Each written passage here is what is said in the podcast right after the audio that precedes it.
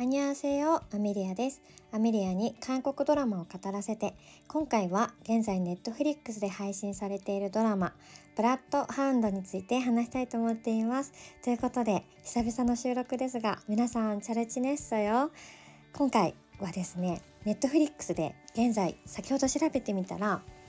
日本のトップ10に入っていたブラッドハウンドについて話そうと思っています。皆さんブラッドハウンドを見られていますでしょうか、まあ、主演があの俳優のウドファンさんとイーサーインさんなんですがもう見られた方また見ている方もうこの2人のタッグ最高じゃなかったですか？私はもう完全にこの2人に特にウドファンさんに胸ズッキュンしてしまったドラマになりました。もう本当に筋肉もりもりで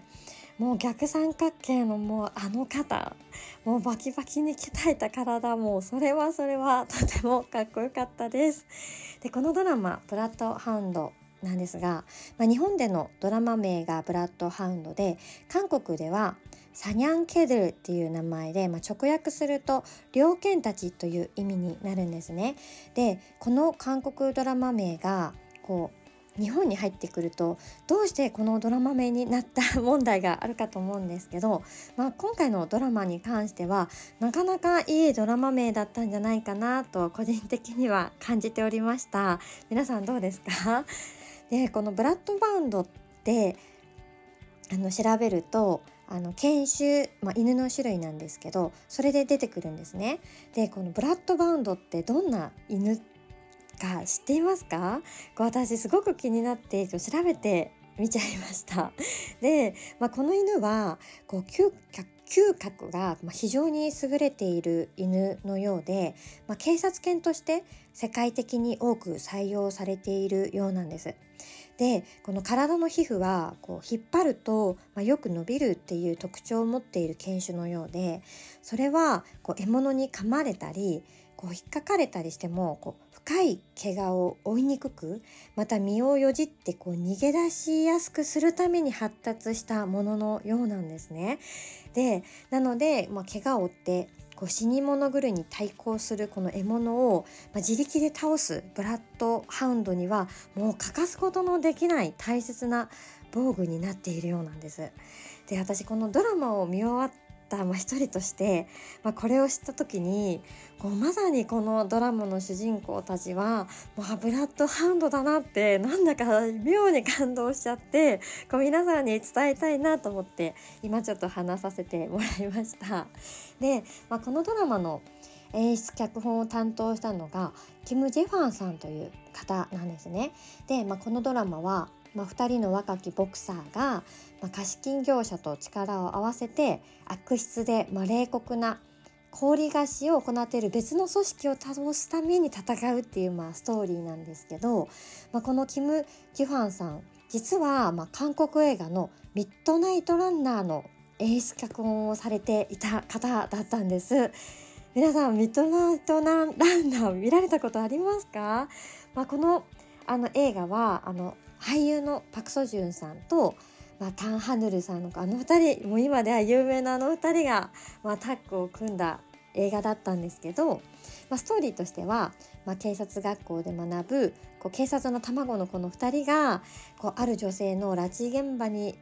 遭遇してしまって、まあ、そこから始まる、まあ、その女性を助けに行くっていう、まあ、ストーリーなんですね。で、まあ、このキム・ジュファンさんの監督が描く世界っていうのは、まあ、若い男2人組がもう固い友情のもと悪に向かって戦い挑んでもう正義を振りかざすっていうもうすごい胸熱ストーリーなんですよ。でこう私自身この拳を使って戦うとか結構あまり得意ではないジャンルではあるんですが、まあ、この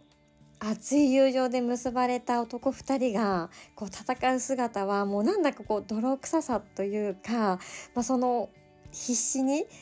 あの動く姿にも何度もやっぱこう胸をこう強く打たれてしまうんですよね。本当に胸熱ストーリーなんです。なので、まあ、今回のこのブラッドハウンドはこうミッドライトランナーよりも、まあ、さらにこう痛々しくてこう刃物もたくさん出てくるしこう何度も目を覆い隠したくなってしまう。まあ、そういう目を追い隠して視聴したもうハラハラ展開で、まあ、悲しくも、まあ、怖くもあったんですけど本当に見てよかったドラマだなっていうふうに思えたのでもう紹介を今回させていただいたんですね。それで、まあ、このブラッドハンドを見た方でこう一番最初から仲間として戦う、まあ、唯一の女性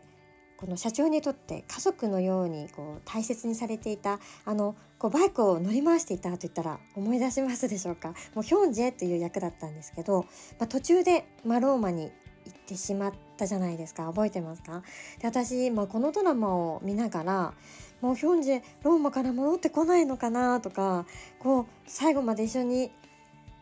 なんで戦わなかったのかななんてちょっとなんかこう名残惜しい感じでいたんですよね。そしたらもう調べてみたら実はこのヒョンジェ役を演じていた、まあ、女優のキム・セロンさんという方なんですけど、まあ、このドラマをこう撮影中に飲酒運転事故を起こしてしまったようで途中から出演不可になってしまったことがあったようなんです。皆さん知ってましたか？私もそれ知った時にもう本当に残念で、まあ、あのこのキム・ジュファン監督がまあ最後までこのアクシデントをうまく乗り越えてもうまとめた感じもすごいなと思ったんですけど、まあ、このヒョンジェと一緒に最後まで戦っていたらどんなドラマストーリー展開だったのかななんてそれもちょっと見たかったななんて、まあ、そんな気持ちにはなってしまったんですけど、まあ、その後あのこのキム・セロンさんの、代役として入った、まあ、アーチェリーをやっている女性を演じたあの社長の側近で動いていたおじいさんの孫役で出ていたって言ったら思い出すかなと思うんですけどこの方女優のチョン・ダウンさんっていう方らしいんですがこう実はこの方ミッドナイトランナーの映画でも家出をしていた女子高生の一人として出演をされていたようなんですね。なので、まあ、このキム・ジュファン監督つながりであの代役として抜擢されたのかななんて私は思っておりました。で、まあ、一つの前の、まあ、スタンド FM の、まあ、ライブアーカイブでもチロッと話したんですが またもともとこのブラッドハウンドの、まあ、最初のオファーが来た俳優さんは、まあ、イ・ドヒョンさんとカク・ドンヨンさんだったっていう風にまあだったらしいという話をしたんですけど、まあ、実はまああ実はじゃない、まあ、最終的には、まあ、このウドファンさんとイ・サンイさんになったんですがもう私はもうこの2人のタッグで本当に大大大正解だったなというふうに感じました。すいませんなんか飛行機が通って聞きづらくてすみません。でも本当にあの男性もあのすごいおすすめできる一本だなというふうに思ったのでまだチェックされていない方是非調べてみてください。ということで今日も最後まで聞いていただきありがとうございます。いいねなど励みになるので是非お待ちしています。では飛べよ、あんにょー